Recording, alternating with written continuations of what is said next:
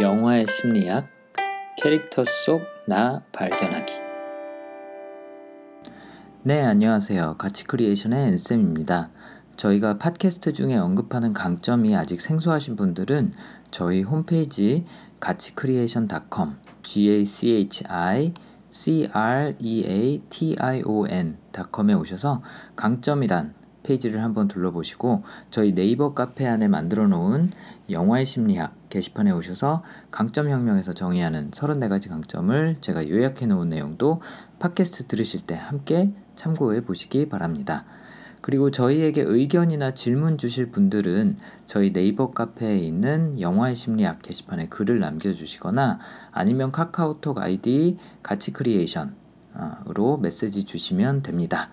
저희가 리뷰해 봤으면 하시는 캐릭터나 영화가 있으면 추천을 해주셔도 좋고 저희가 이전 에피소드에서 분석했던 내용에 대한 피드백이나 질문을 주셔도 좋습니다. 최대한 성의껏 답변 드릴 테니 많은 관심 부탁드립니다.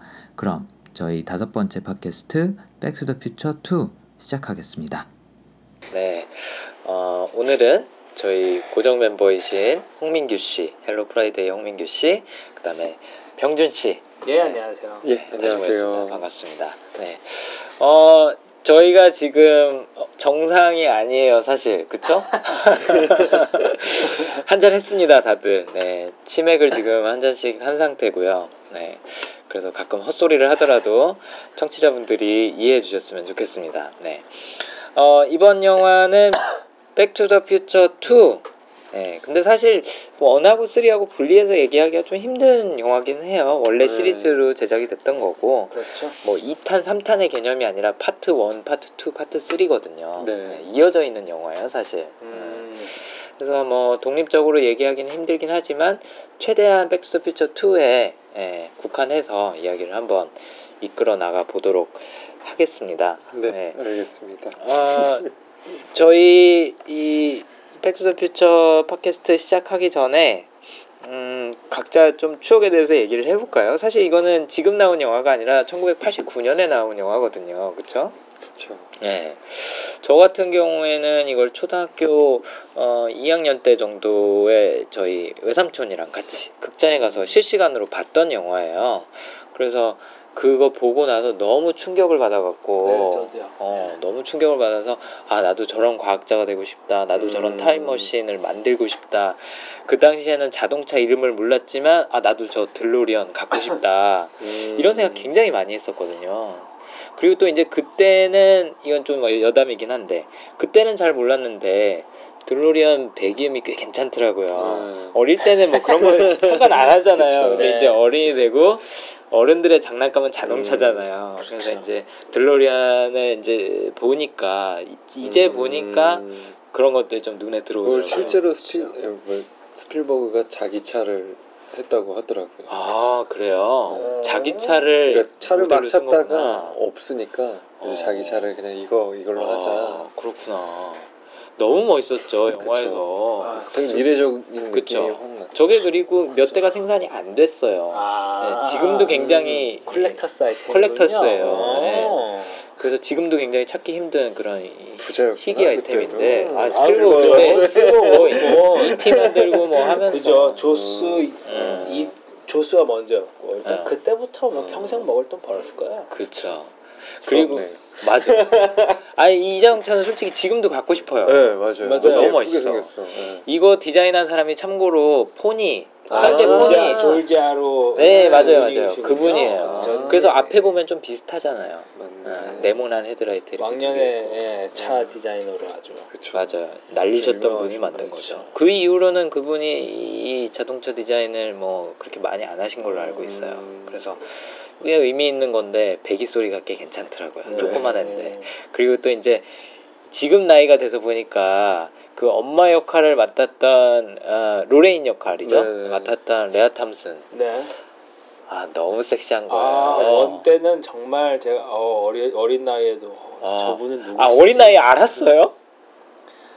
예.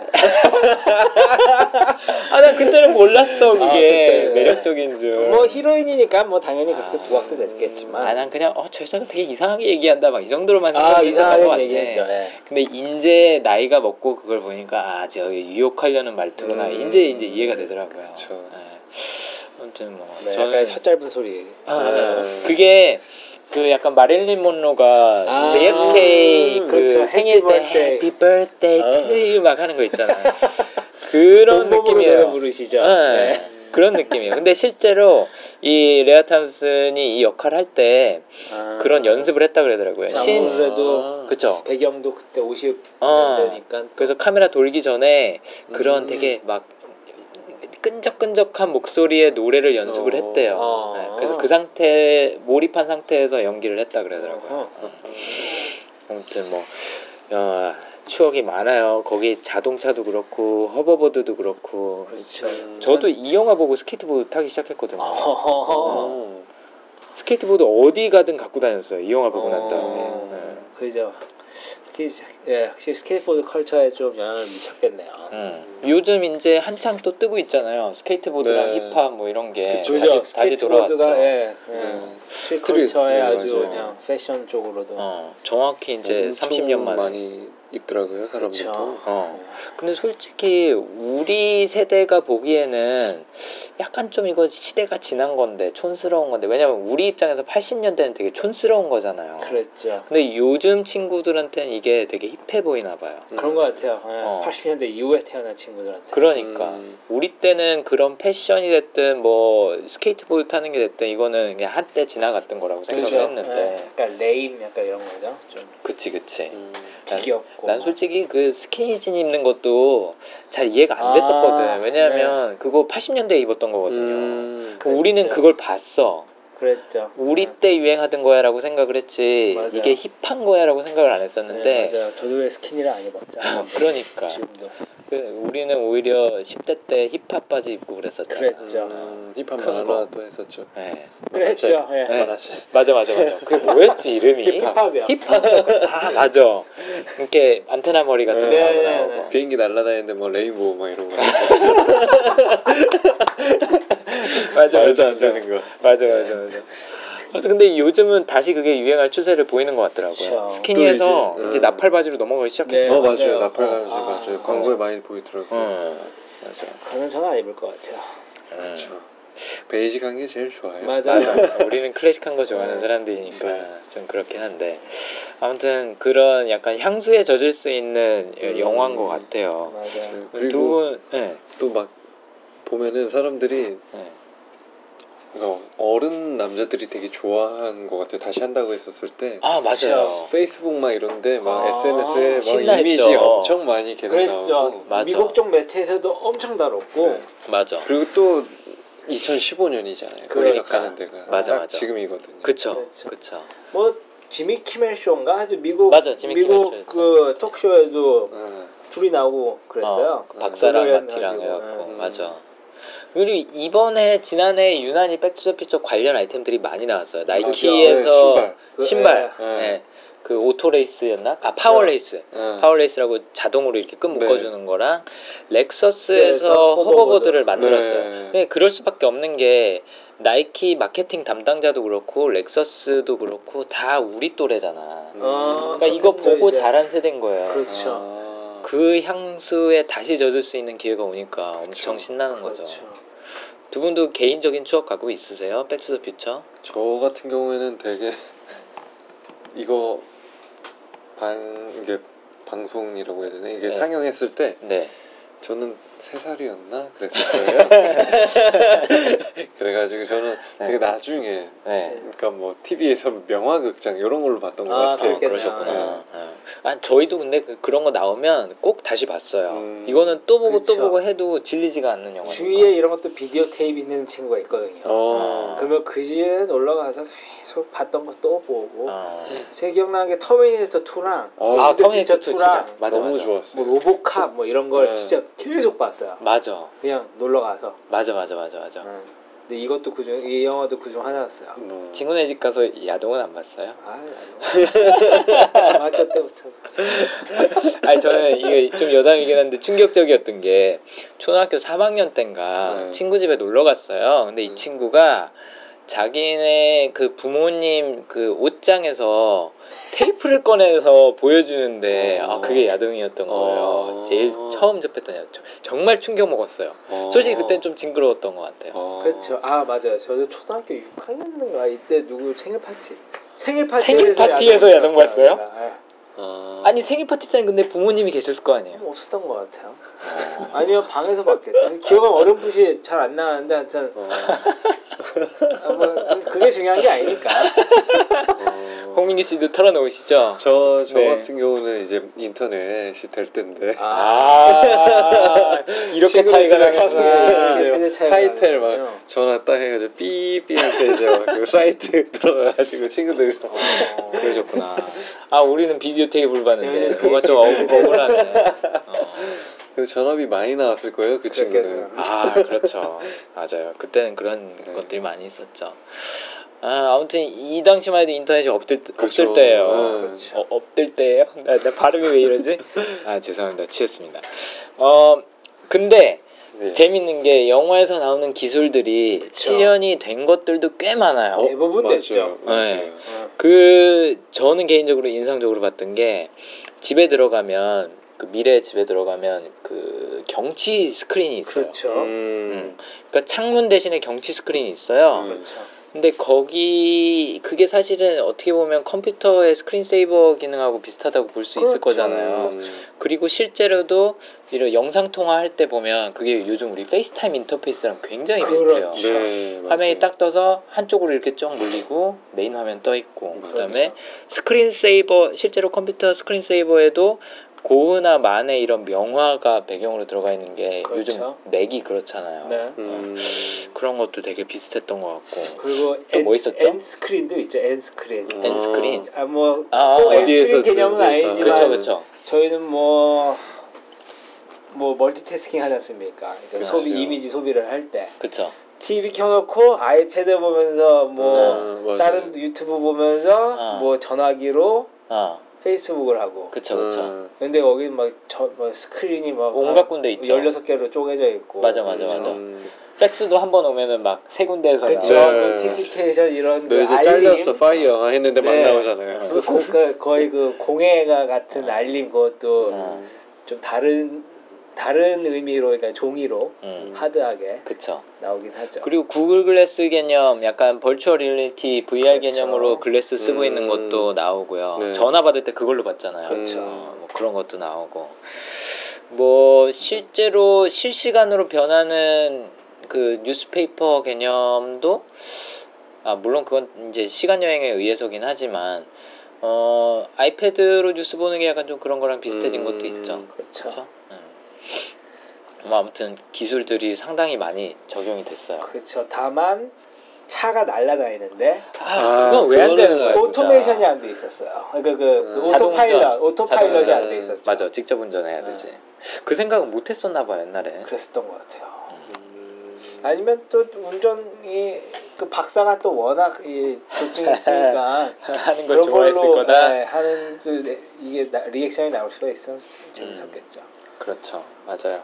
어 신문 얘기가 나와서 그런데 USA Today 신문에서 이제 그 마티 아들이 구속됐다 해서 음. 뭐 저기 비프 아들이 구속됐다 이걸로 바뀌는데 어 실제 신문이 그걸로 발행이 됐어요. 음. 어. 그래서 기념판으로 해서 US 투데이에서 그걸 발행을 했어. 아, 되게 그런 센스 일이 있었는지 있다. 몰랐네요. 어, 그거를 아. 기념판으로 해서 20 몇 불에 팔았대요. 어. 어, 지금도 살 수 있을지 몰라요. 어. 지금은 더 올랐겠죠. 네, 한정판이라면 응, 한정판이니까. 아무튼 굉장히 여러 가지 추억들과 향수를 자극하는 맞아요. 그런 영화가 됐어요. 그러니까 배우 본인들도 나와갖고 얼마 전에 TV 쇼 토크쇼에 나와갖고 그러더라고요. 이 열기가 이렇게 오래 갈 줄 몰랐다. 참. 음. 그러니까 이게 제가 어렸을 때 그 아마 어, 제일 먼저 접한 음. 미래상의 영화였던 것 같아요. 그러니까 그때는 맞아요. 블레이드 러너 이런 거 몰랐거든요. 맞아. 너무 너무. 심오했지. 근데 응. 이게 제일 가볍고 재밌고 막 흥미 덩어리들이 막 계속 맞아, 나오는. 맞아, 맞아, 맞아. 그래서 지금 아까도 얘기했지만 그 다시 봤을 때는 네. 제가 어릴 때는 그 미래에서 이루어지는 일들이 반 이상인 이었던 것처럼 느껴졌었어요. 그쪽 아 비중이 네. 아한 2는 15분, 20분 이랬나요? 맞아. 되게 나머지는. 다 초반에. 과거야. 네. 근데 그게 계속 사람들의 마인드를 지배하고 있었다는 게 어, 좀 그만큼 네, 인상적이었다. 정말 많은 사람한테 영향을 끼친 것 같아요. 맞아요. 저도 이 영화를 보고 너무 충격을 받아서 그 여파가 이게 뭐 며칠이 아니라 진짜 몇 년을 갔던 것 네. 같아요. 음. 어. 이 감독도 아, 로, 제미키스 감독인가요? 네네 맞아요. 이분도 특수효과의 또, 또 음. 장인이니까 이 영화 나왔을 때 그 당시에 있던 특수 효과는 다 몰아서 넣었다 그렇죠. 그러더라고요. 네, 그리고 그래서- 스필버그도 특수 효과 정말 좋아하는 그렇죠. 사람이에요. 그렇죠. 어, 스필버그 제작자- 제작인가요? 그죠? 제작이에요. 음. 우리나라에선 감독으로 소개됐다 그랬는데 음. 사실은 제작이에요. 그렇죠. 로버트 저메키스가 네. 감독이고 참고로 이 감독이 누구냐? 요즘 그 하늘을 걷는 어? 사나이가 영화가 새로 개봉이 됐어요. 네, 맞아요. 그 감독이에요. 아. 그리고 더 재밌는 건 뭔지 알아? 내 인생 영화 감독이더라고요. 보니까? 컨택트. 아 맞아요. 어. 컨택트 감독이 이 사람이었어. 컨택트. 아. 컨택트도 정말 제 상상력을 지배했던 영화 중에 그렇죠. 하나거든요. 아 우주로 나가면 이렇겠구나. 음. 다른 음. 차원으로 가면 이렇겠구나. 저는 네. 아직도 우주 영화 하면 컨택트 꼽아요. 컨택트 최고죠. 음. 근데 미래 영화 하면 맞아요. 백투더퓨처 2를 꼽을 수밖에 없는 것 같아요. 음. 아무튼 네. 대단한 영화예요. 그렇죠? 네. 사람들의 그거를 음.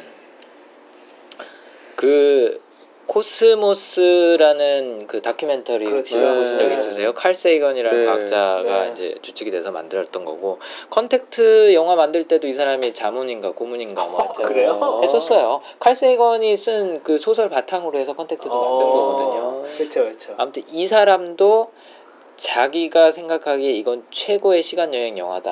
어. 라고 어 그렇게 손에 꼽는 영화라고 얘기를 했었어요. 근데 진짜 이 영화 나오기 전까지는 미래에 대한 개념도 이렇게 명확하게 눈에 그려지는 게 없었고 그렇죠. 또 하나는 이 시간 여행을 하면서 과거에서 뭔가 내가 바꿔놓으면 그렇죠. 미래에서 그 네. 예, 효과가 생긴다. 여파가 그렇죠. 생긴다. 그 타임 패러독스라는 개념을 대중화시킨 영화이기도 하거든요. 그러네요. 이 영화 전에 사람들이 그런 거 잘 생각 안 했어요. 그렇죠. 근데 이 영화 나오고 나서는 과거에서 뭔가 바뀌었어. 그러면은 어 미래에서도 뭐가 그쵸. 달라지겠는데라고 그렇죠. 사람들이 자동적으로 생각하잖아요. 영화 뭐 그렇지. 나비 효과 막 이런 거 그렇죠. 그렇죠. 맞아요. 파트 1에서 어. 뭔가 일어나니까 막 손이 막 손이 없어지죠. 손이 없어지고. 없어지고 사진에서 인물들이 내가 없어지고. 그러잖아요. 네, 맞아요. 엄마 아빠가 안 만나니까 자기가 없어지네. 네. 그렇죠. 그리고 저희가 왜 지난번에 마션 녹음할 때 네. 제가 이름 기억 못했던 영화 하나 있었잖아요. 한국 영화인데 시간 여행하는 아, 영화다. 네. 시간 여행을 네. 하고 나니까 아 이것도 스포 되는 건가? 어쨌든 네. 그 시간 여행 영화에서 시공 연속성 이게 음. 영어로 space time continuum인데 이 time paradox라는 개념이 여기서도 나오고 이제 음. 수십 년이 지났는데도 적용이 되는 건데 이 영화 제목이 11시예요. 아, 네. 음. 네. 시간 여행 영화고 이거 이제 바로 요 전에 저희가 홍상수 네. 영화 했잖아요. 그쵸. 정재영하고 네. 김민희 주연. 정재영이 이 11시라는 영화에서 주연으로 나와요. 아. 시간 여행 영화. 이 영화도 어떻게 보면 뭐 사실 모든 시간 여행 영화는 백투 백투더 퓨처 2에 대한 오마주가 조금씩은 다 들어가 있는 것 같아요.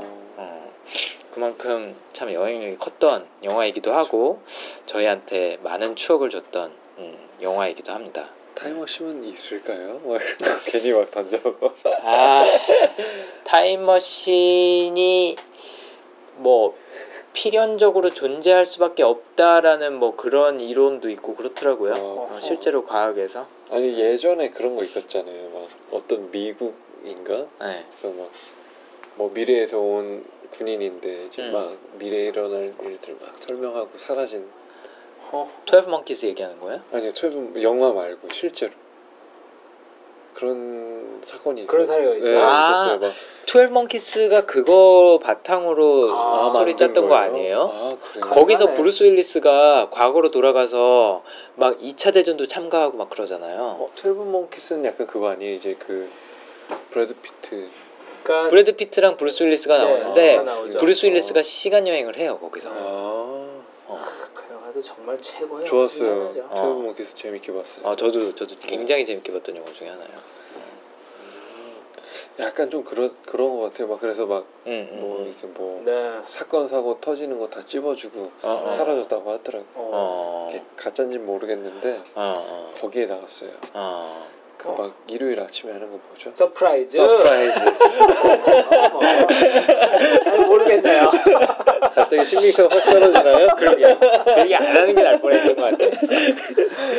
아무튼 뭐 시간 여행 하면은 제일 먼저 떠오르는 그렇죠. 영화죠. 네. 그리고 많은 감독들이 오마주를 했었고.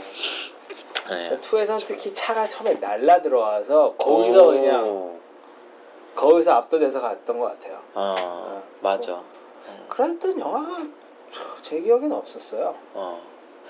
스타워즈 이런 건 다른 얘기고. 그쵸, 스타워즈는 그쵸. 너무 먼 네, 미래니까. 그거는 그리고 지구 판타지 스럽지도 않- 예. 진짜 맞아, 네, 맞아. 완전 판타지. 어. 근데 이게 제 제가 거의 처뭐 스타워즈는 그 전부터 봤지만 이게 처음 접한 음. 미래물이었다. 사실 스타트렉 스타워즈에서도 시간 여행을 하나 스타트렉은 하는 걸로 알고 있어요. 근데 네. 스타워즈는 모르겠는데 아무튼. 스타트렉 스타워즈 막 굉장히 흑백 TV 시절부터 있었던 시리즈거든요. 그렇죠. 근데 지금 병준 씨가 말씀하신 것처럼 근미래 음. 우리가 정말 사는 동안에 경험할 만한 미래를 보여준 영화 중에서 정말 인상 깊었던 것 중에 네, 하나죠. 맞아요. 그리고 심지어 디스토피아도 아니야. 그렇죠. 그러니까 더 유쾌하죠. 맞아. 어. 백투더 퓨처 2는 일단 재미있어요. 네. 유쾌하고 모험 모험 이런 그쵸, 게또 그렇죠. 약간 시간 여행하는 인디아나 존스 같은 네. 그런 분위기잖아요. 그렇죠. 어, 음악도 약간 좀 비슷한 것 같아. 그렇죠. 스필버그가 혹시 그렇게 기획한 거 아닐까요? 가능하죠. 어. 약간 좀 그런 거 좋아하시는 어. 분인 것 같아요. 어, 맞아. 되게 밝은 거. 어, 그 영화 E.T. 막 이런. 맞아 맞아. 영화 그렇죠. 주제가 나오면 얼마나 신나요. 그렇죠. 딴 따라단 따라단 네. 딴. 맨날 따라 부르고 그래서 딴 딴따단. 맞아. 그러니까 아. 네, 기본적으로는 어쨌든 신나는 영화인 것 같아요. 네. 근데 또 그런 영화가 또 많이 없는 것 같아요. 이렇게 미래를 나타내는데, 그러니까 유토피아처럼 표현하는. 그쵸. 네. 거의 다 디스토피아처럼 표현을 해가지고 맞아요. 네. 꿈과 희망을 줘야 되는데 아이들한테 그러니까. 그런 걸 안 하고 있네요. 블레이드 러너도 마찬가지였고. 디스토피아예요 이거. 어. 어두워. 그건 뭐 어. 그다음에 12 Monkeys도 보고 나면 네, 얼마나 그쵸, 우울해요. 어. 그렇죠. 이거는 보고 나면 그참 매트릭스도 되게 우울해요. 그렇죠. 그쵸. 매트릭스는 뭐 그렇게 깔고 시작하니까. 망했다. 이미 망했다. 마, 마션 시작할 때 아무리 생각해도 좆됐다처럼. 네. 뭐 맞아. 터미네이터도 그렇고. 어, 맞아. 정말 미래에 대해서 아 이거 신난다, 미래가 기대된다 하고 볼 수 있었던 영화지 않았나. 맞아. 음, 어, 되게 좋은 영화네요. 진짜 아이들한테 네, 꿈과 진짜. 희망을 심어준 그러니까. 너무나도 그런 모범적인 아이들이 영화였어. 커야지 미래가 밝아지는데 자꾸 디스토피아만 보여주니까 지금 막 세상이 어두운 것 같아. 맞아. 맞아 맞아. 아, 백투더 퓨처는 리메이크 안 됐으면 좋겠어요. 음. 이저이책 다시 보고 음. 음. 아 되게 조악하다 생각했었는데 음. 아, 아, 그게 또 매력이 있는 것 같아요. 아, 나름 클래식한 영화의 매력이 있죠 네, 이게. 여기서 딱 너무 완벽하게 다 구현시켜 버리면은 네. 좀 예, 그쵸 그쵸. 글쎄요 너무 old한 건 old한 마인드인지 모르겠는데 네. 좀그 좀 와닿지가 않을 것 같아요. 이, 이 제가 이제 이걸 다시 보면서 느꼈던 것 중에 하나가 뭐였냐면 지금 병준 씨가 말씀하신 대로 백투더 퓨처 2는 그냥 영화가 아닌 것 같아요. 네. 그러니까 그 자체만으로 어떻게 보면 한 장르를 구축한 네. 그런 기념비적인 영화가 아닌가 싶어요. 그래서 리메이크하면 장르가 바뀌는 거죠. 어떻게 보면. 네. 음. 아마 향, 그리고 또 향수를 자극하는 이 힘도 클 것 같고요. 맞아요. 80년대 향수는 정말 에, 독특하죠. 그렇죠. 네. 다시는 오지 않을 그런 시대이잖아. 너무나도 촌스럽고 그치. 너무나도 유치했던 그런 시대였던 것 같아요. 맞아요. 에이, 아무튼 참 백투더 퓨처 얘기하면 할 얘기가 많아질 것 같아요. 그치. 예. 그래서 아 그리고 이 파트 2가 너무 재밌어서 파트 네. 3가 상대적으로 좀 별로였거든요. 아, 그쵸. 저도 네. 그래요. 저는 어릴 때 극장에서 한번 보고 다시는 안 봤어요. 기억도 안 나. 어, 파트 3? 보고 싶은 생각도 안 들고. 파트 3? 응. 어, 파트 2는 근데 다시 파트 싶죠. 2는 네, 파트 2는 가끔 봤죠. 어, 그쵸. 파트 2는 아까 말씀하신 대로 비디오로 돌려보고 네. 텔레비전에서 나이, 나오고 네, 나이 들어서도 가끔 봤어요. one도 one도 아, 정말 one도 클래식이고. 네, 그쵸. 맞아요. 음. 어떻게 될지 한번 지켜보시죠. 네, 네. 앞으로 리메이크가 될지 어쩔지. 네. 자, 어쨌든 그럼 네, 오늘은 저희 추억의 영화이기 때문에 예, 이 추억을 좀 나누는 시간을 가졌습니다. 어, 아, 이 영화 캐릭터 분석하기 전에 또 하나 재밌는 요소. 어, 홍상수 영화 저희가 지난번에 했을 때 네. 김민희랑 정재혁이 똑같은 주인공으로 나오지만 다른 시나리오에서 어떻게 보면 1인 2역을 한 거거든요. 그렇죠. 근데 이 백스터 퓨처 2의 묘한 재미 중에 하나가 같은 인물들이 자꾸 다른 역할을 해요. 마티가 아들도 연기하고 아빠도 연기하고 할아버지 연기하고 음. 뭐 어, 심지어는 그 자기 딸 이름이 말린이거든요. 네. 말린 그 딸 목소리 연기까지 이, 그렇죠. 이, 이 음. 마이클 제이 박스가 했다 그러더라고요. 정말 다재다능. 음. 그다음에 뭐 제니퍼 같은 경우에는 딸하고 엄마 할머니 역할 다 하고 음. 비프도 자기랑 자기 이 할아버지 역할도 그쵸. 하고 뭐 그런 것들이 참 재밌는 것 같고 참고로 그 백투더 퓨처 2에 나오는 제니퍼가 그 리빙 라스베가스로 유명한 엘리자베스 슈 그쵸. 역할이래요. 음. 아니 엘리자베스 슈가 어 여- 저기 연기를 한 음. 거라 그러더라고요. 또 하나가 어. 프로도 누구죠? 그 프로도. 아 엘- 엘라야 엘라이자 엘라야. 우드. 예. 예. 그 친구도 나와요. 맞아요. 음. 그 친구가 그 오락실에서 맞아요. 오락하고 있는 친구로 아. 나오는 거죠. 음. 맞아요, 아, 맞아요. 맞아요. 그꿀 같은 어, 깨알 같은 재미들이 음. 곳곳에 숨어 있죠. 예. 엘리자베스 슈는 참고로 파트 2부터 참가했어요. 네. 파트 1에는 다른 연기자가 하다가 음. 어, 어떻게 하다가 교체가 돼갖고 2로 했는데 아무튼 이런 거 찾는 게 되게 재밌더라고요. 그렇죠. R&D 바로 키는 거죠. 맞아요. 자 이제 어, 성향 분석으로 한번 들어가 보시죠. 뭐 일단 마티 맥플라이 주인공이죠. 네. 주인공의 경우에는 승부라는 성향, 음. 그다음에 심사숙고라는 성향 아, 이 두 가지로 예측을 해봤고요. 어, 승부는 어, 지난번에 마션 얘기할 때 예, 음. 마크 와트니 성향으로도 얘기를 했었지만 경쟁이라는 이름으로도 잘 알려져 있는데 음. 내가 최고가 되는 거, 내가 1등하는 거, 음. 어, 누군가를 이기는 게 굉장히 중요하고 즐거운 사람들인 거죠. 네. 네. 근데 이 영화에서는 마티가 승부 때문에 피 보는 경우가 굉장히 많아요. 음. 네, 매번 음. 영화 그렇게 시작이 걸림돌이 되죠. 되죠. 그렇죠. 네. 시작도 어, 2까지는 그게 계속 이어지다가 3에서 이제 그게 어. 바뀌기 시작하죠. 네. 음. 극복을 해요 나중에. 어. 어. 음. 아무튼 성장 영화군요. 성장 영화예요. 근데 너무 길어. 2를 지나야지 성장을 해. 네. 아무튼 그렇고 심사숙고도 지난 영화에서도 많이 말씀드렸었는데 위험을 피해가는 거를 가장 중요시 여기는 사람들. 음. 그리고 실패할까봐 상대적으로 많이 두려워해요. 네. 음. 그러니까 그것도 위험 요소 중에 하나인 그쵸. 거죠. 네. 그래서 어, 승부랑 심사숙고 마티 맥플라이. 그 다음에 어, 분석할 캐릭터는 에미 브라운 박사. 네. 네. 이분은 박사답게 뭐 여러 가지 그런 예, 전형적인 성향들이 있지만 그 중에서도 전략을 어, 첫 번째로 꼽고 싶고 그 다음에 행동 이두 가지를 음. 한번 살펴봤는데 전략은 이미 아시다시피 뭐 항상 미리 예상하고 음. 대안도 생각해내고 또 미리 마련해놓고 마크 와트니 마션에서도 네, 갖고 있죠. 그다음에 행동. 행동은 뭔가 배경 설명을 하거나 뭐 이러기보다는 일단 그냥 해야 할 행동부터 알려주죠. 그래서 뭐 그죠. 이거 하자, 저거 하자, 이거 해, 저거 해. 음. 일단 하고 보는 거예요. 뭐 실패를 하든 어쩌든. 음.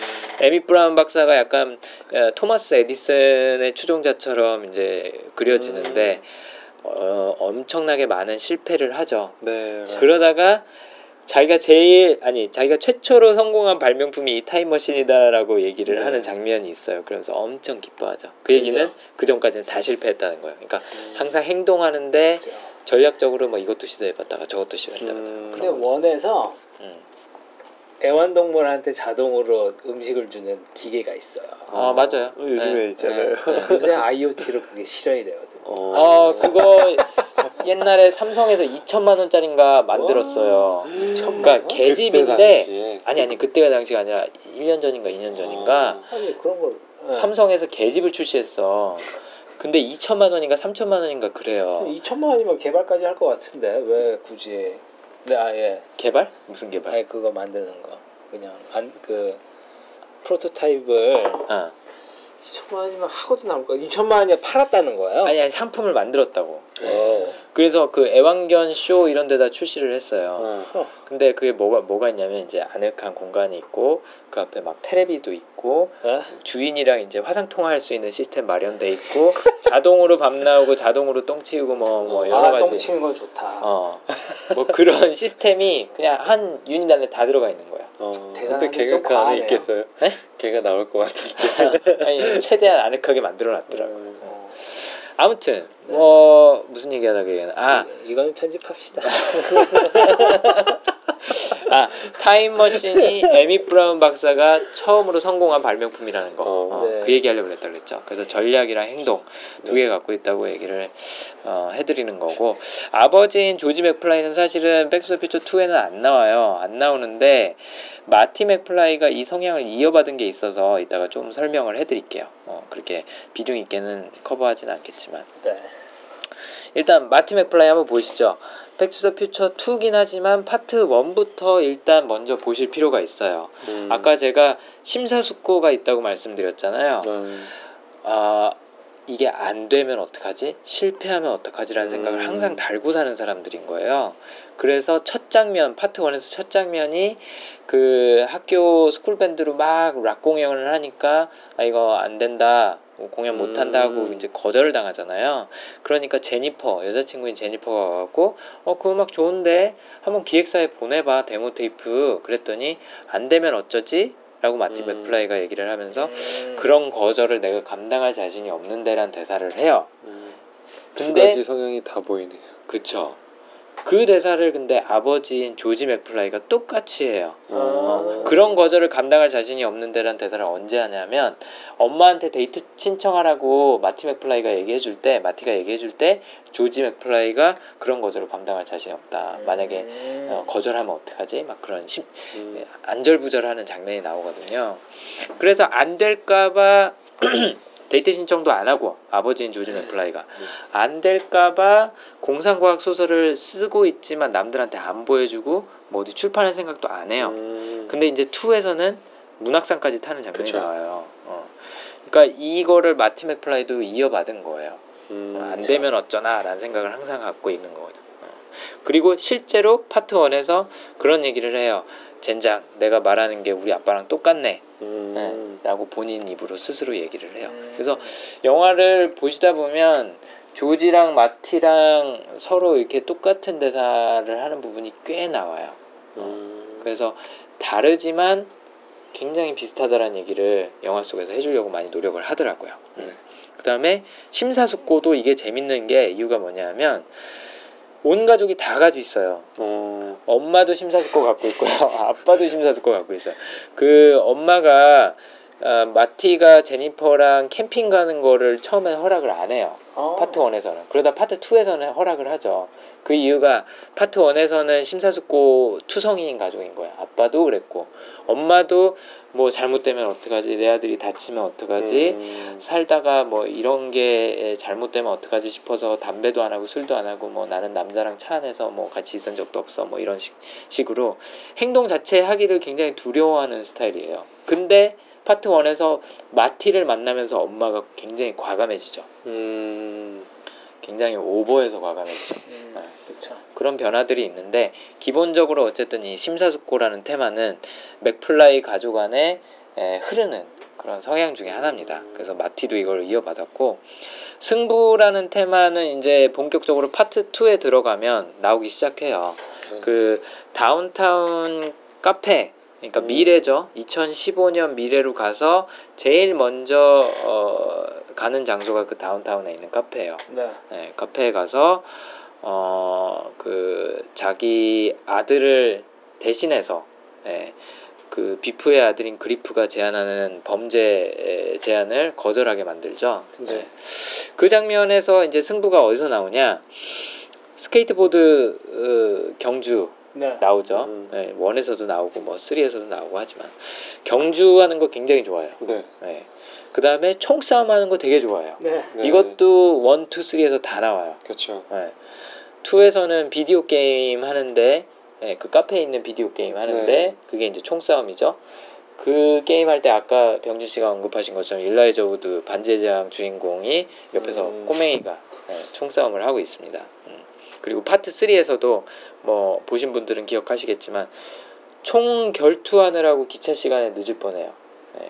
아무튼 얘는 결투하는 거, 경쟁하는 거 엄청 좋아하고 그 유혹을 이기지를 못해요. 네. 음. 참고로 승부 갖고 계신 분들이 네. 어 잘못 빠지면 도박으로 갈 수도 있는 거예요. 어... 왜냐하면 승부욕이 네네. 너무 강한 거야. 그죠. 그러니까 마티도 영화 내내 고생하는 게 뭐냐? 승부 때문에. 그쵸 승부 때문에 고생하거든요. 예, 그 얘기는 이제 조금 이따 하겠지만 어쨌든 어, 누가 겁쟁이라고 부르는 거 제일 싫어요. 너 나한테 질 음. 거잖아. 너 나 못 이기잖아. 이런 도발을 못 참는 거죠. 어. 네. 그 저기 뭐지 윌 스미스 주연의 그 사기 사기꾼 영화. 네. 네. 그 영화 2년 전에 나왔었나요? 어, 거기서 윌 스미스가 약간 그런 게 음. 그런 캐릭터로 나와요. 네. 어찌됐든 간에 어, 카페에서 뭐 그런 비디오 게임 하는 데서도 드러나고 또 네. 카페에서 그리프랑 싸우다가 밖에 나와서 스케이트보드 경주하는 것도 또 그런 게 승부가 나오는 거고 음. 또 하나는 그 옆에 골동품 가게가 있어요. 카페에서 나오면 음. 네. 거기서 스포츠 연감 그렇죠. 네, 스포츠 영감 책을 발견을 하죠. 그렇죠. 2000년도까지의 그 스포츠 경기 결과 다 나와 있는 거. 그걸 갖고 돈을 벌 생각을 하는 것도 이 마티가 갖고 음. 있는 승부라는 아이디어는 테마. 좋았어요. 아. 아, 아이디어는 좋았죠. 어. 근데 저는 그런 생각도 꼭 했어요. 해야죠 저거. 만약에 본인이. 미래로 가시면 아니 얘기 나온 김에 그 얘기 한번 해보죠. 백스더 피처 2 보면서 미래로 가는 상상 다 한 번쯤 해보셨을 거 아니에요. 그렇죠. 그러면은 네, 뭐뭐 하시겠어요? 미래로 가면요, 아니면 어. 과거로 가면? 아 미래로 미래. 가면 미래로 가 미래로 갔다 돌아올 수 있으면 아 돌아올 수 있으면 저는 음. 주식을 사는 거죠. 음 음. 이제 서른 넘은 어른답네요. 네. 마티 맥플라이는 지금 10대인가 20대인가 뭐 그럴 거야. 10 네. 10대겠다. 그치 고등학생이야 사실 여기. 그렇잖아. 그렇죠. 대학생도 아니에요. 생긴 건 별로 안 그런데. 그러게요. 어. 그래서 병준 씨는 주식. 네, 그때 어. 지금은 없는 회사지만 그때 잘 나가는 회사가 있으면은 어 IPO 전에 미리 음. 주- 주식을 사는 거죠. 음. 음. 상상만 해도 즐겁네요. 민규 씨는 미래로 가시면 뭐 하시겠어요? 저 같은 경우도 맥플라이처럼 뭔가 이렇게 돈을 벌 수 있는 수단이라면은 네. 다 해보겠죠. 음. 가져오겠죠. 미리 알고 있으니까. 그쵸. 사실은 스포츠 경기 결과보다 주식이 훨씬 더 나을 것 같긴 훨씬 한데 낫죠. 깔끔하고 어. 뭐 아무도 모르죠. 그러니까 아, 어. 저 비프 비프 어. 봐요. 신문에 나잖아요. 맞아 맞아 음. 어. 경기에서 이길 때마다 아니 네. 경기가 아니라 저기 네. 도박해서 이길 때마다 네, 탈그 때마다. 도박으로 버는 돈보단 주식으로 하는 게 낫지 깔끔하죠. 그렇죠 어, 세상에 보기에 더 깨끗하죠 아니면 뭐 땅을 사도 되고. 음 땅도 아! 어른들이 맨날 그 얘기 하잖아 저 내가 그 땅을 됐는데. 어 그때 때. 되는데 네. 아니면 아 내가 그때 그걸 팔지 말았어요 맞아요. 땅을 우리- 파는 게 아닌데 왜 파, 왜 파셨을까요? 음. 형님 뭐이 사정이 어려우니까 그렇죠. 팔았죠 급전이 필요하면 어, 거죠. 우리도 그렇잖아. 급전 필요하면 주식 팔잖아. 그렇죠. 그러다 나중에 후회하고. 그쵸. 뭐 근데 진짜 내가 봤을 때는 우리나라 사람들은 딱 먼저 얘기할 것 아, 같아. 부동산. 불패입니다. 어. 아 그때 그쵸. 뱅, 뱅뱅사거리 땅을 어. 사놨, 사놨어야 되는데 강- 아니면 강남 뭐, 땅 다 사놨어야죠. 어, 아니면 뭐 명동 뭐 네이처 리퍼블릭 그 자리 아, 거기. 어, 거기가 우리나라에서 제일. 비싸다 네. 그러더라고요. 거기 어, 짱이에요. 거기가 우리나라에서 제일 비싼데요. 거기 이제 랭킹 조사했는데 다 거의 다가 10위권 안에가 거의 다 명- 명동. 명동 쪽이에요. 몇억 막 이러나요? 뭐 얼마인지 뭐 모르겠는데 뭐그 그렇겠죠. 근데 또 하겠다. 문제는 아니 문제는 아니고 또 웃긴 게 음. 뽑아내요 그만큼. 그렇대요. 어 네. 그렇죠. 한 달에 뭐 네, 매출이 충분히 아니, 그러니까 뽑아낸대요. 하루 매출이 뭐 몇. 응. 저 그치 뭐 억 단위로 가지 그쪽은. 어. 그, 그 말이 안 돼요. 신기해. 어찌됐든 미래로 가면 네. 네 주식이나 땅으로. 어. 어쨌든 공통된 건 돈이네요. 그렇네요. 저희가 힘든가 봐요. 아 근데 저는 솔직히 좀 다른 생각을 했어요. 어, 어, 생각이? 저는 돈보다 먼저 든 생각이 애플 아이폰이 몇 가지 나왔을까 저는 그거 먹을 것 같아요. 지금 우리가 이제 6S 쓰고 있잖아요. 네. 그렇죠. 네, 애플이 그때까지 살아남을까? 음. 어. 그렇죠. 그렇죠. 뭐. 없어질 수도 있으니까. 아무도 사실. 모르죠. 어, 아무도 모르는 일이니까 코닥이 없어질 줄 누가 알았어요. 말입니다. 진짜 깜짝 놀랐어요. 그때. 그러니까 IBM이 컴퓨터 사업을 포기하고 팔고 그렇죠. 중국에다가 그러니까요. 어, 상상도 못했죠. 에, 좀 딴 길로 새긴 했는데 네. 네, 너무나도 신나는 주제이긴 합니다. 네. 네. 어쨌든 어, 승부 승부 때문에 맨날 발목 잡히는 마티죠. 네. 이 미래 마티랑 제니퍼랑 같이 살고 있는 집, 그러니까 2015년도에 뭐 마티랑 제니퍼랑 같이 살고 있는 집에 가서도 이 승부에 대한 얘기가 계속 나와요. 맞아요. 그러니까 어, 젊은 시절 얘기를 해주면서 뭐라고 얘기를 하냐면 제니퍼가 애들한테 야 니네 아빠가 맨날 겁쟁이라고 불리는 것 때문에 버럭해갖고 그거 아니라고 증명하려다가 교통사고 나서 손 망가져서 기타 못 치고 그래서 음악 커리어 접고 지금 이 모양 이 꼴로 살고 있잖아 이 얘기를 하거든요. 음. 참고로 파트 3에서 아까 제가 말씀드린 것처럼 이 겁쟁이라고 불리는 거를 극복한다는 게 바로 이 얘기예요. 음. 그러니까 어 교통사고 나는 게 그 니들스라는 캐릭터가 옆에서 도발을 해요. 네. 어 자동차 경주하자고. 어. 근데 원래는 그 경주를 하다가 사고가 나요. 어. 근데 파트 3에서는 엔딩이 어떻게 되냐면 경주를 하자 그랬는데 안 하는 거죠. 어. 일부러 마티가. 어.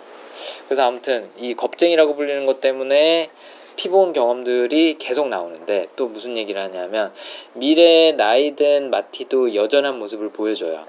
그래서 그 경치 스크린 아까 말씀드렸잖아요. 음. 창문에 붙어 있는 스크린 그거 고치러 온 수리공이 어, 마티한테 겁쟁이라고 불러서 그거 고치기도 전에 싸움이 나갔고 쫓아냈다. 그래서 이게 지금 고장난 상태로 있다라는 얘기를 마티의 딸인 말린이 음. 그 할머니 네. 엄마죠 마티한테는 네. 할머니한테 그 얘기를 해줘요. 어, 이거 왜 아직도 고장 나 있니? 그러니까 음. 아빠가 이래서 이게 아직도 안 고쳐졌어요. 그런 얘기를 하고 또 이제 화상 그 통화를 하다가 니들스가 나와갖고 야 이거 해줘 라고 하는데 아 그거 불법인데 나 음. 잘리는데 그러다가도 야 너 겁쟁이냐? 그러니까 음. 이제 이제 마티가 그걸 또 하죠. 하다가. 하다가 잘려요. 쉬운 친구네요. 그렇죠. 그렇죠. 겁쟁이라고만 부르면은 뭐든지 하는 친구인 거죠. 어, 어. 이용하기 쉬운 거예요. 어. 아유. 조심하셔야 되겠네. 그러니까 이 강점도 그렇고 성향도 그렇고 그 사람이 어떤 행동을 하게 되는 동기가 되는 것들을 힌트를 줘요. 음. 강점을 알면 그걸 상대방이 알면 어떻게 보면 뭐 동기부여를 해줄 수가 있는 거죠. 근데 이게 도가 지나치면 할수 있게. 악용이 되거나 아니면 상대방이 너무 그거 너무 그거에 민감하게 반응을 하면 이제 도발이 되고 음. 또 지금 말씀하신 것처럼 사람을 이용할 수 있게 되는 그렇죠. 그런 게 되는 거죠. 어, 또 어디서 나타나냐? 마티가 집에 들어오면 이제 나이든 마티죠. 네. 아빠가 된 마티가 집에 들어오면 자동 인식 프로그램 그 요즘에 해당하는 시리하고 비슷한 거죠. 네. 시리가 뭐라고 부르냐면 주인님이라고 불러요. 네. 성주님. 네. Of the Castle 뭐뭐 어쩌고 네. 저쩌고 막 그러거든요. 그렇게 프로그래밍을 해놨어요. 그러니까 이 사람은 아까도 말씀드린 것처럼 승부라는 게 굉장히 강한 거예요. 내가 최고, 음. 내가 1등, 내가 음. 우승자, 내가 네. 주인. 어. 이 어떻게 보면 약간 왜 우리가 마초, 그러니까 부정적인 네네. 의미에서의 마초라고 얘기를 하잖아요. 그게 굉장히 강한 거죠. 네. 반면에 제니퍼가 들어오면 어서 와요 제니퍼. 그냥 평범한 음. 인사를 해요. 이 자동 인식 프로그램이. 음. 그래서 그런 거에서도 나타나는 거죠. 어, 참고로 그 니들스라는 캐릭터가 이거 저도 나중에 찾아보고 알았는데 레드핫 칠리 페퍼스 밴드 멤버더라고요. 아. 베이, 베이스 담당이에요, 이 사람이. 아. 어. 플리라는 이, 어. 이름으로 활동하는 예, 뮤지션이더라고요. 음. 아무튼 이 영화 참 재밌어요. 그래요. 이 사람 저 사람 많이 갖다가 끌어쓰고. 음. 아무튼 어, 마티는 이렇게 승부가 굉장히 강한 캐릭터인데 어, 펜트하우스 가서도 마찬가지로 그렇죠. 비프가 자기 엄마를 차지하고 있는 걸 보고 어, 안 그래도 화가 나 있는데 막 함부로 대해요. 막 바닥에다 음. 내동댕이 치고 그러니까 막 달려들려 그러죠 마티가. 네. 그랬더니 비프가 저 녀석은 옛날부터 다혈질이야 라고 얘기를 해요. 근데 재밌는 게 아까 이제 녹음하기 전에 민규님도 저한테 말씀을 해주셨지만 비프도 사실은 이 승부라는 게 굉장히 강해요. 네. 그래서 경주 하면은 굳이 그걸 따라가요. 비프도 음. 맨날 매 회 회, 회 때마다 그러니까 파트 1, 2, 3 셋에서 다 말똥을 뒤집어 쓰거든요. 음. 그렇죠. 응. 과거에서도 그거를 그쵸. 뒤집어 쓰고 미래에서 뒤집어 쓰고 뭐 야, 옛날에 그 서부 시대에서도 뒤집어 쓰고 하는데 스포츠 도박으로 돈 버는 것도 그렇죠. 승부욕 때문에 그렇고 그러니까 승부라는 테마가 굉장히 강한 두 사람이서 맨날 티격태격 하는 거예요. 음. 그렇죠. 어, 비프랑 이 마티랑. 음. 비프 캐릭터 보시면서 혹시 뭐 주변에 생각나는 사람이나 아니면 뭐 들었던 생각 있으세요? 사실 비프도 이 백투더 퓨처 2에서 굉장히 어, 큰 역할을 하는 어, 그쵸. 캐릭터거든요. 네. 완전 악역이니까 음. 이렇게 극단적인 캐릭터는 주위에 없어요 다행히 그렇죠. 그러면은 그런 건 누가 이용했겠죠. 그렇게 그렇죠. 하면. 그쵸 맞아요 어 근데 아마 들으시는 분들 중에는 주변에서 생각나시는 분들이 있을 거예요 어, 네. 네. 이 비프 캐릭터를 연기한 배우가 뭐라 그랬냐면 자기가 어릴 때 괴롭힘 당했던 걸 생각하면서 이 캐릭터를 연기를 했다 그러더라고요 와. 어. 근데 실제 성격이 굉장히 온화한 사람이래요 이 사람이 어, 막뭐 만능이에요 이 사람은 오. 소설 쓰고 시 쓰고 그래요? 그림 그리고 사진 찍고 수, 실력도 꽤 좋아서. 인정도 이야. 받고 뭐 방 저기 뭐지 미술관에도 작품 걸려 있고 오. 뭐 그런 사람이라 굉장히 차분하고 젠틀한 사람이라고 그러더라고요. 음. 근데 아무튼 영화 내에서는 승부라는 캐릭터가 굉장히 강하기 때문에 맨날 네. 마티하고 한판 붙죠. 그쵸. 네. 그 파트 3에서도 참고로 어, 그 권총 결투 하는 거가 마티하고 이 비프. 비프의 네. 어 한 5대 5대 위로 올라가는 증조부든가요? 뭐 그랬던 것 같아요. 그러니까 이 영화 이 백투더퓨처 2의 되게 재밌는 테마 중에 하나는 가족 그 내력이 확실해요. 네. 음. 마티의 가족은 심사숙고 있어요. 음. 그리고 비픈의 가족은 승부 있어요. 네. 음. 근데 마티가 마침 승부를 갖고 있기 때문에 비프랑 대적을 네. 하는 거지. 음. 나머지 가족 멤버들은 계속 저주죠. 저주잖아요. 음. 상관 안 하고. 음, 맞아요. 그래서 그런 테마가 있는데 들으시는 분들도 한번 그런 거 생각해 보셨으면 좋겠어요. 우리 집안 대대로 내려오는 성향, 내가 갖고 있는 성향 중에 그런 건 뭐가 있나. 그죠. 그런 것도 되게 재밌는 것 같아요. 네. 네. 혹시 그 두 분은 그런 거 있으세요? 우리 친가 쪽이나 외가 쪽에서 약간 좀 내려오는 성향이 있는 것 같다. 본인 성향 중에. 음. 뭐가 있죠? 다시 한번. 음. 그러니까 저 같은 경우에는 음, 최상화가 음. 외가랑 친가 둘 다 있어요. 어. 그래요. 어. 그래서 저는 그걸 두 배를 받았죠. 그래서 뭐 웬만한 거에는 만족하지 않고 네. 항상 약간 좀 완벽함을 추구하는 어, 원칙주의.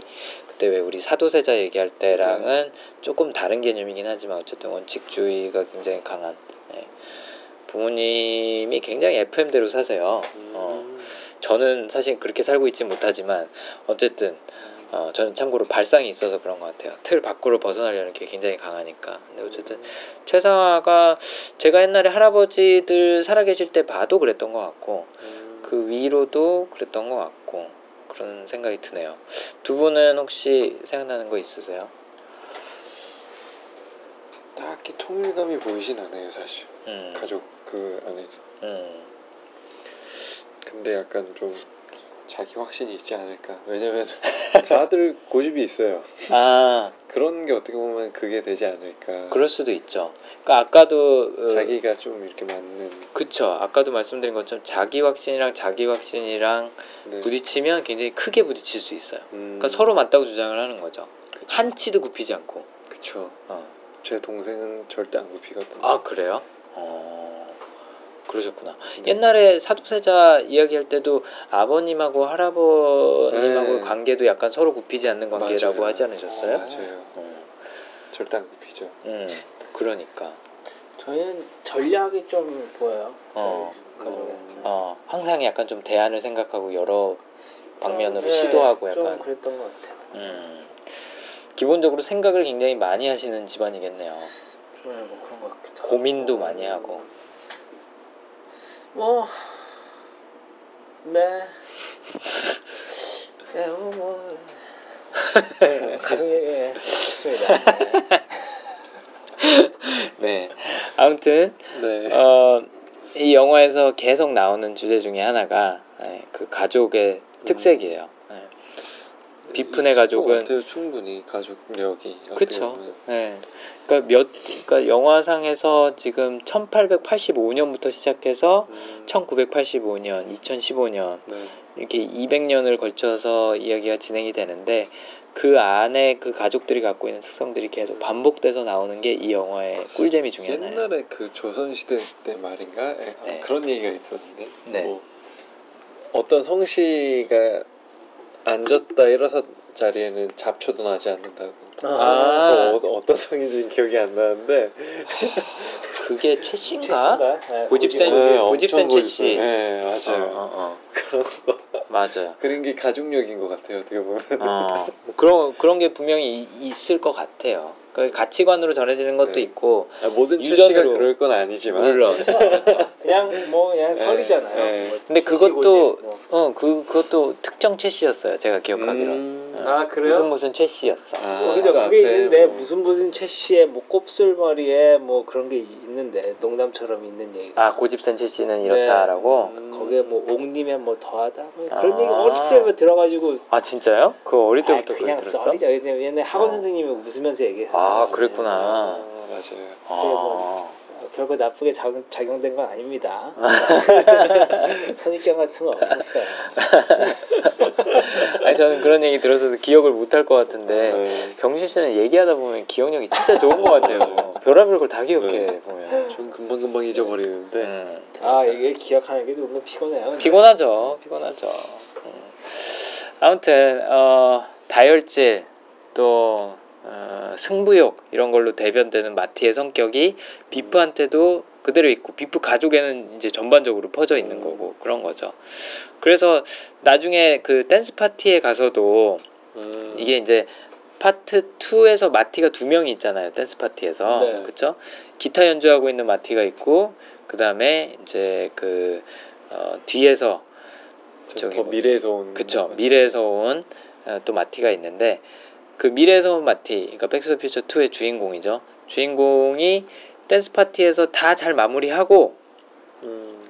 나오는데 문 앞에 비프가 서 있다가 또 겁쟁이라고 부르니까 어 그때 되게 답답했어요. 그쵸 싸우려고 또 하거든요 음. 어, 아좀 이런 거죠. 그러니까 상황 해결 다 했어요 마무리 음. 다 했어요 근데 다된 밥에 코 빠뜨릴 뻔한 게 그 승부욕 때문인 거야 근데 다행히도 그 과거에서 온 마티가 문을 네. 열면서 그쵸 그쵸. 어, 과거에서 온 마티가 아니구나 옛날에 와 있던 그러니까 네. 미리 와 있던 마티가 문을 열면서 문에 부딪혀서 기절을 해요 음. 그래서 그나마 싸우지는 않죠 대신에 이제 스포츠 영감을 뺏기고.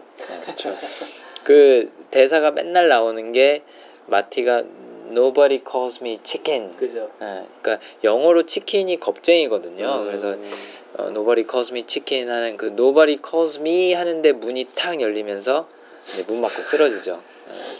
힘들게 뺏었는데. 그러니까 힘들게 뺏었는데 승부보다 약간 쓸데없는 자존심 아 그 같이 가나요? 같이 가는 거죠. 그러니까 스- 음. 뭐 어떤 강점이든 간에 그게 좋게 작용하면 아. 강점이 되는 거고 잘못 작용하면 약점이 되고 또 내 발목을 잡아요. 네. 어, 왜냐하면 강점이 어- 나의 동기를 제공해 주는 거기 때문에 승부욕 때문에 내가 열심히 할 수 있는 거예요.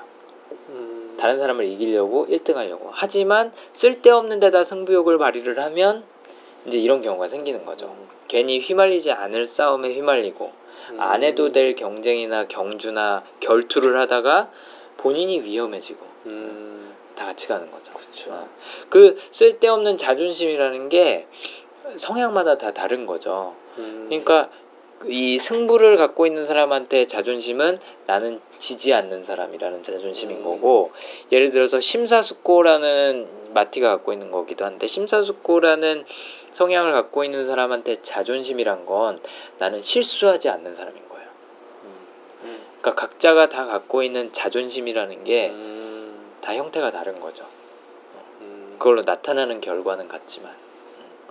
그렇게 이해할 수가 있을 것 같아요. 비프는 참 머리가 똑똑한 친구네 어떻게 보면 이용을 해. 이용을 하는 거죠. 그러니까 자기도 그걸 갖고 있어서 맨날 말똥 뒤집어 쓰긴 하지만 어떻게 하면 얘를 응, 동기부여를 할 수 있는지를 아는 거예요. 그쵸. 그러니까 이 동기부여라는 게 화를 내서 동기부여가 되든 뭐 좋아서 동기부여가 되든 어쨌든 음, 이 사람을 움직이게 만드는 거잖아요. 맞아요. 네. 잘하는 거죠, 음. 비프가. 음. 실제였으면 비프가 다 이겼을 거예요. 영화가 아니고. 아 맞아요. 그랬을 것 같아요. 일단은 똘마니들이 있잖아요. 똘마니들이 있고 있죠. 힘도 있고 본인도 음. 체격도 굉장히 크고 보스 기질이 맞아. 근데 좀 음, 저는 불편했던 것 중에 하나가 이게 시대적인 그런 배경이 있어서 그런데 비프가 자꾸 제니퍼를 겁탈을 하려고 그래요. 그렇죠. 음. 원에서도 그렇고 투에서도 그렇고. 근데 요즘 정서로 보면 이거는 영화에 넣기 좀 힘든 그런 장면이거든요. 그리고 이제 전자발찌 차야죠. 그쵸. 전자발찌 이건 차야죠. 전자발찌 값이죠. 어. 그렇죠. 근데 정말 악당이란 거를 표현하기 위해서 아, 그래도 이게 그쵸. 청소년 관람. 그러니까 이 영화 분위기랑은 안 맞는 거지. 그렇죠. 그 옛날에 저기 그 저기 뭐야 모니카 벨루치 나왔던 이리버서블이었던가 아, 거기서 왜 지하도에서 강간하는 장면 나오고 그러잖아요. 아 그런- 스트레스 받아요. 아그그 보면서 스트레스 받으셨어요? 엄청 받았죠. 그러셨구나. 그러니까 그런 영화라면 충분히 등장할 수 있는 소재라고 생각을 하는데 그렇죠. 굉장히 밝고. 긍정적인 영화인데 어. 중간에 강간이 나와요.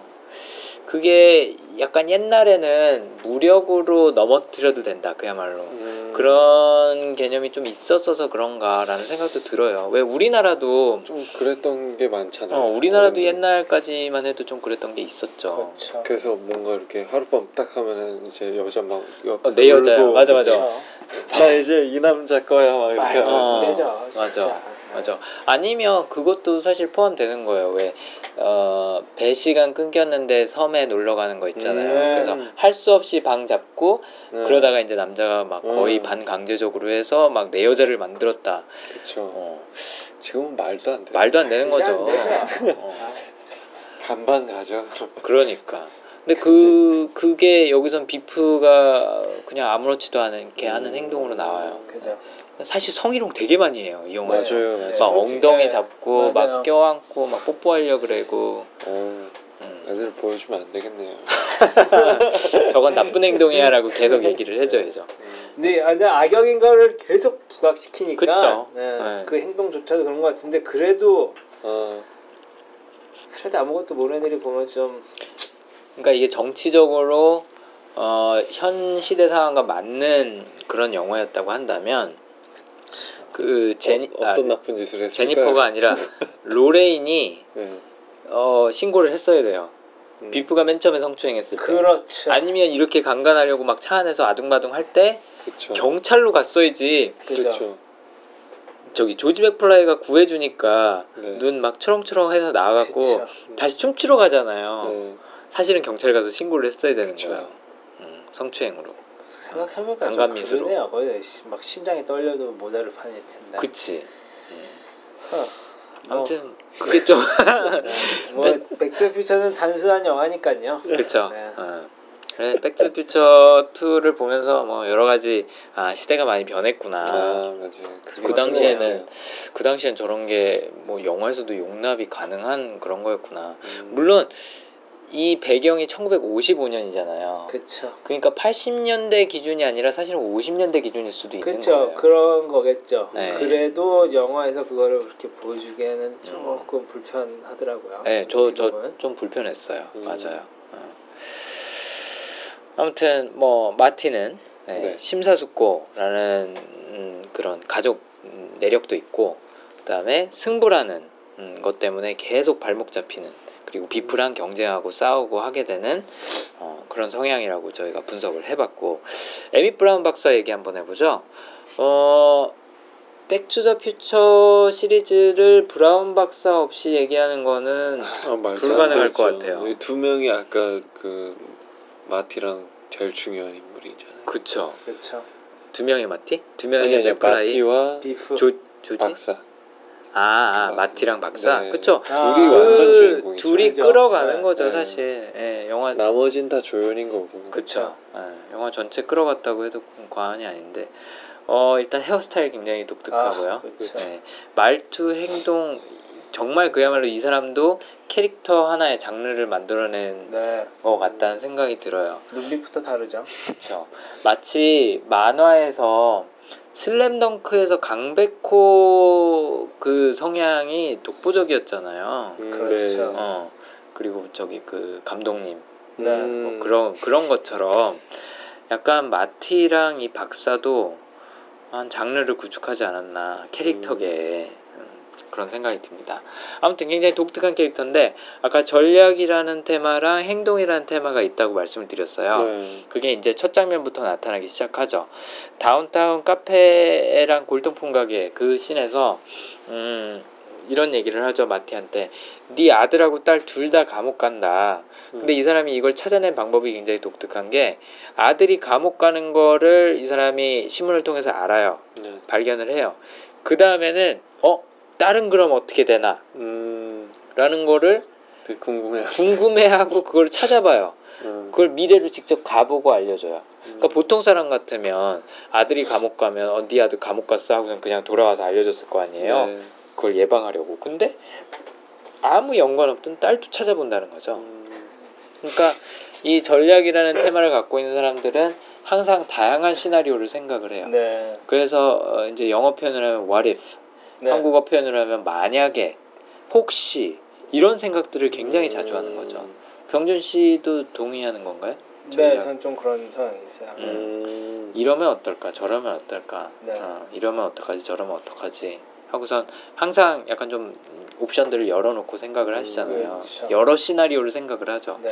근데 이 브라운 박사가 제일 잘하는 게 여러 시나리오를 생각을 하는 음. 거예요 그렇기 때문에 시간 여행을 왔다 갔다 왔다 갔다 하면서도 항상 이러면 안 되고 저러면 안 되고 이거 조심해야 되고 저거 네. 조심해야 되고 이런 얘기들을 하죠 그래서 아무하고도 얘기하지 말라고 하고 아무하고도 어뭐뭐 아 그 얘기는 했구나 얘기하지 말고 뭐 물건 만지지 말고 하여튼 주의사항들을 쫙 음. 얘기를 해주잖아요 네. 그런 것도 전략이 갖고 있는 특성 중에 하나라고 볼 수 있죠 그리고 이제 카페에서 어 나왔는데 제니퍼가 경찰들에 의해서 이제 잡혀가죠. 잡혀가죠. 왜냐면 쓰러져 있으니까 잡혀간다기보다 이제 에스코트 돼서 가는데 집으로 바래다 줘요 경찰들이.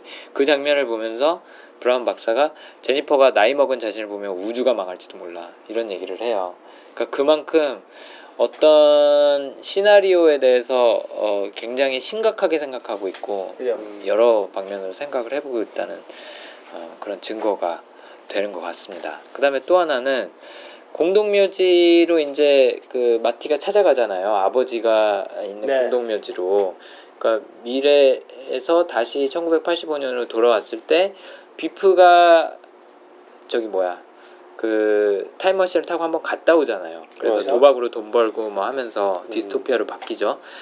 그 과정에서 비프가 마티의 엄마 로레인과 결혼을 해요. 네. 그리고 조지 맥플라이는 죽어서 공동묘지에 묻혀 있고 그래서 음. 공동묘지로 갈 때 아니 가니까 마티가 찾아올 걸 알고 브라운 박사가 기다리고 있어요 미리 음, 어. 그리고 도서관에 가서 마티의 아버지 조지 맥플라이가 어, 어떻게 죽었는지 살인 기록도 찾아보고 네. 또 비프가 스포츠 영감으로 부자가 된 것도 찾아보고. 기록 찾아보고 해서 이런 시나리오들 이제 과거의 시나리오지만 이런 것들을 다 찾아보고 뭐 아까 얘기한 마티의 딸이 왜 감옥에 가는지 뭐 어떻게 되는지 이런 것도 찾아보고 하는 것도 여러 시나리오를 앞으로도 생각하고 뒤로도 추리해내고 할 수 있는 능력 때문에 그런 게 아닌가 네, 그런 생각을 해봤습니다. 네. 어, 좀 우연이라고 하기에는 말이 안 될 정도로 너무 시간을 딱 맞춰 가 있잖아요? 공동묘지에 예. 그런 게 전략이 없으면 아 얘가 이 시점에 여기에 올 음. 거야라는 전략이 없으면 하기 힘든 행동 중에 하나일 것 같아요. 그치. 그래서 항상 브라운 박사는 적재적소에 잘 나타나요. 네. 어. 그런 게 미리 예상을 할 수 있어서 전략적으로 생각할 수 있어서가 아닐까 음. 싶습니다. 음. 그다음에 또 하나는 그 1955년도로 돌아갔을 때 이제 어, 그 엄마 아빠 상황을 다시 한번 해결하기 위해서 돌아갔을 때 비상금을 연대별로 챙겨서 다니는 장면이 나와요. 혹시 네. 그 장면 기억하세요? 네. 가방을 이렇게 딱 여니까. 어, 막 시대 이제 연도별로 어, 이제 지폐가 계속 바뀌잖아요 화폐가 네.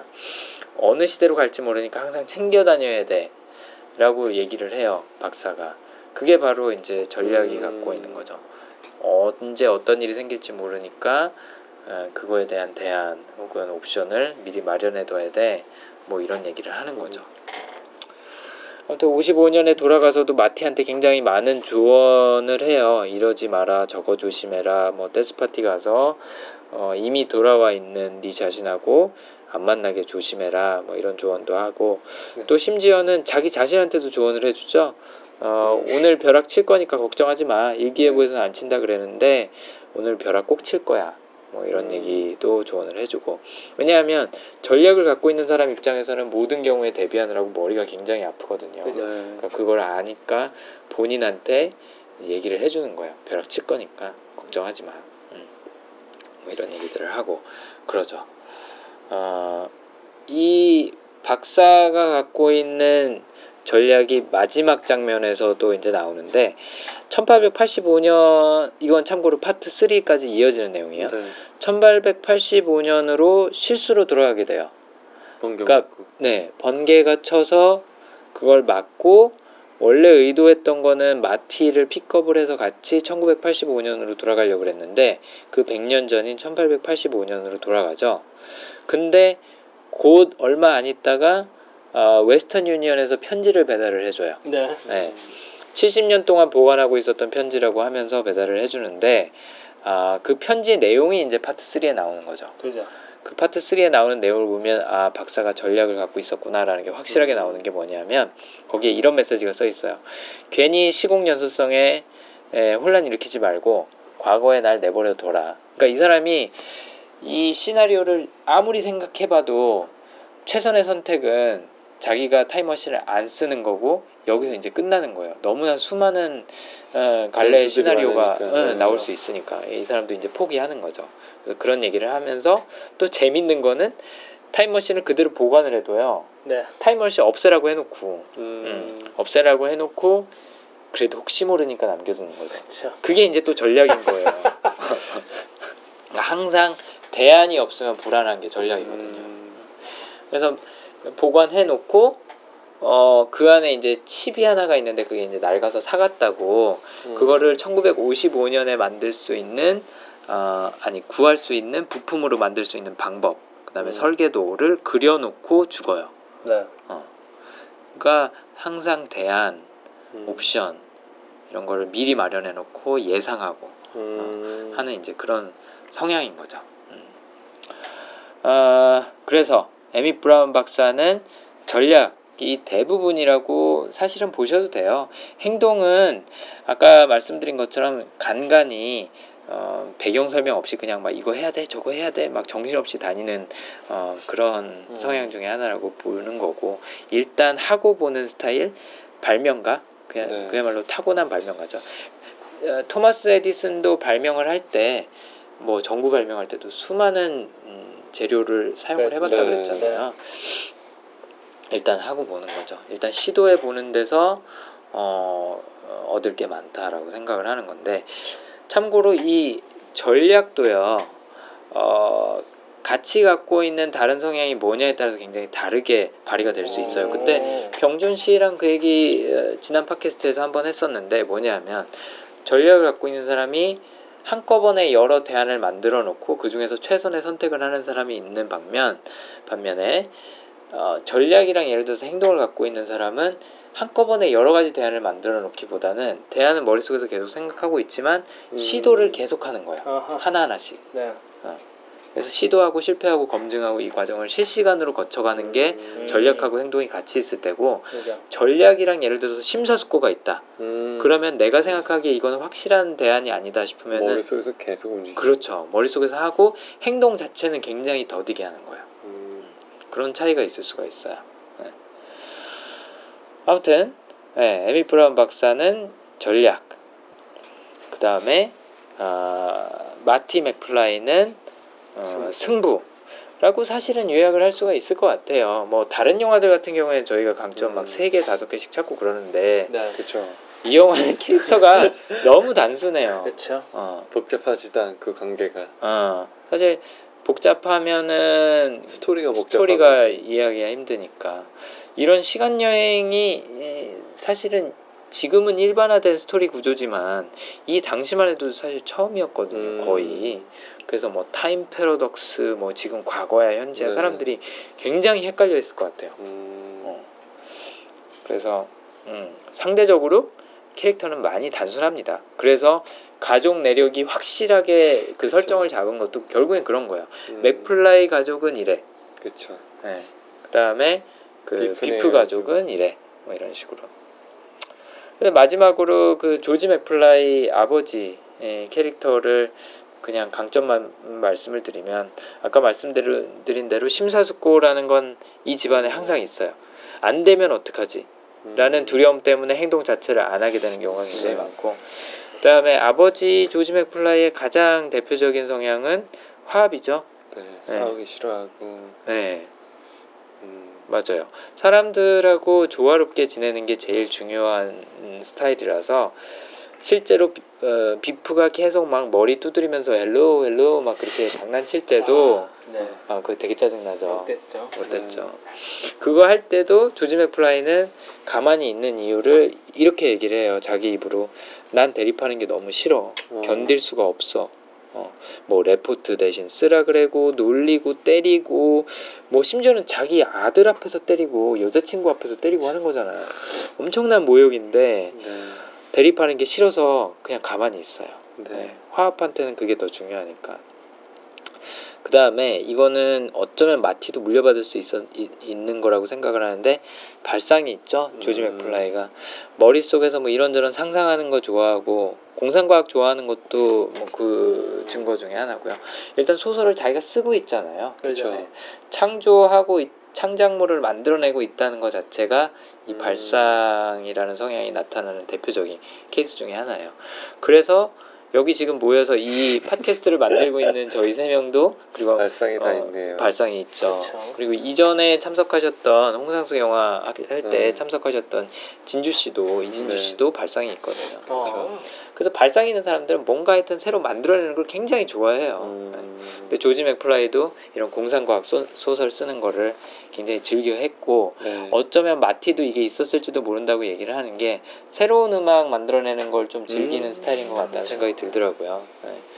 그래서 뭐 그쵸. 파트 1에서도 막 어, 그냥 락앤롤이 아니라 헤비 메탈을 막 연주를 해주면서 네. 니네 자식들은 좋아할지 몰라 너는 아, 지금 안 좋아하지만 뭐 이런 그쵸. 얘기도 하고 음. 하는 게 그런 발상 때문이 아니었나 네, 그런 생각이 드네요. 음.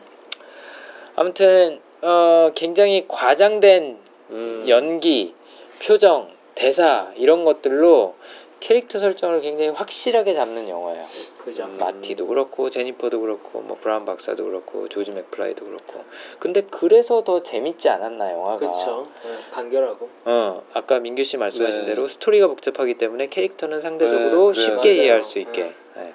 그래서 이 영화는 여태까지 저희가 팟캐스트 했던 것 중에서 제일 하기 쉬운 영화가 아니었나 음, 싶어요 네. 캐릭터 분석을 아마 청취자분들도 쉽게 이해할 수 있지 않았을까 그런 생각이 듭니다 음.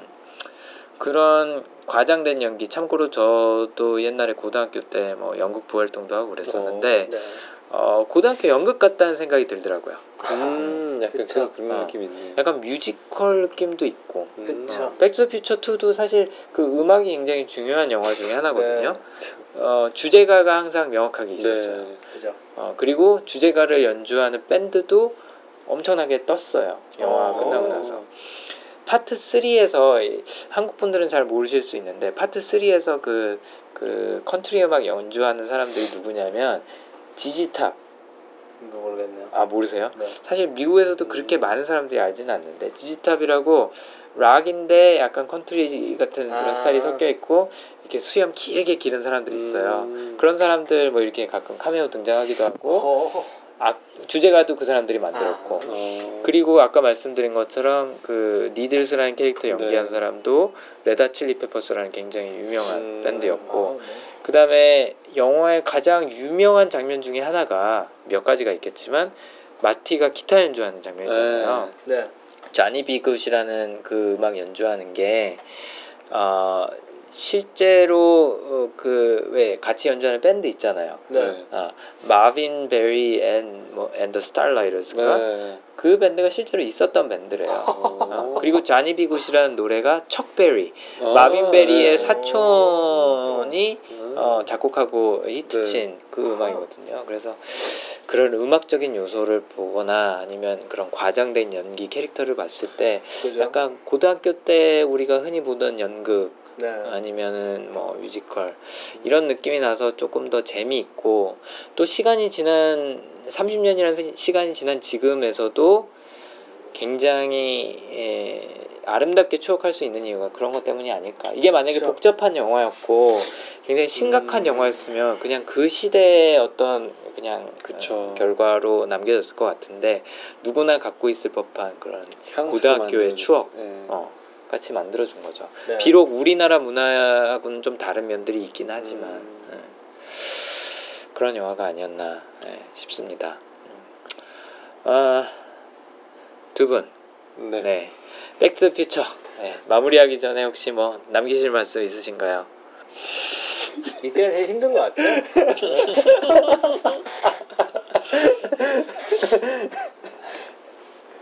아 죄송해요, 제가 지금 마, 말을 못한 게 뿜을 뻔했어요. 음료를 마시다가 홍민규 씨 표정을 보고 뿜을 뻔했어. 아 제가 죄송한 게 맨날 이렇게 아, 어떻게 생각하세요? 뭐 하실 말씀. 없으세요? 하는 게 아, 같이 나온 게스트 분들이 굉장히 당황시켜 드리는 것 같아요. 그래서 음, 아, 항상 죄송하게 생각하고 아. 감사하게도 생각하고 네. 있습니다. 네. 들으시면서 네. 어, 하실 말씀이 많으신 청취자분들은 네, 음. 저희한테 꼭 어, 메시지 남겨주시기 바랍니다. 어디로 남기면 되죠? 저희 그 카페에 가시면 영화의 게시판이라는 어, 게시판이 있습니다. 거기서 질문으로 혹은 코멘트로 남기시면 되고 저희 카페로 가시는 방법은 저희 홈페이지에 가시면 오른쪽 상단에 카페 아이콘이 있어요. 네이버 카페 음. 아이콘 거기로 들어가셔서 네. 아 게스트분들이 말씀 안 하시는데 내가 얘기하고 싶은 게 있다. 아 내가 궁금한 게 있다. 아니면 내가 할 말이 있다 싶으면 거기에 남겨주시면 음, 다시 한번 감사하겠습니다. 네. 자, 어, 그러면 여기서 마무리를 할까요? 예. 예, 네. 좋습니다. 네, Back to the Future 2. 아, 너무나도 재밌게 봤었던 영화이고 그동안도 여러 번 봤던 영화고 또 아직도 재밌게 볼 수 있는 네, 명작. 아, 저희가 계속 어, 새로 나온 영화만 리뷰하다가 네, 네. 분석하다가 네. 간만에 또 이렇게 과거의 영화. 네, 명작을 한번 해봤습니다. 네. 네, 오늘도 네, 병준 씨, 그다음에 민규 씨 수고하셨고 다음 영화에서 찾아뵙도록 하죠. 다음 영화는 지금 검은 사제들, 그쵸? 검은 사제들 아니면 뭐 어떤 살인. 그리고 어떤 살인, 네, 네. 지금 두 가지 예약이 돼 있습니다. 그리고 뭐 아직 좀 시간은 남긴 했지만 007 다음 시리즈 아, 스펙터, 그다음에 기대되네요. 스타워즈 에피소드 7 지금 아. 다 기다리고 있는 고대하고 있는 영화 중에 하나입니다. 네, 그래서 어, 저희 팟캐스트 잘 구독해 주시고 다음 에피소드 나오면 또 재밌게 들어주시면 감사하겠습니다. 네, 오늘도 고생하셨습니다. 감사합니다. 네, 수고하셨습니다. 네.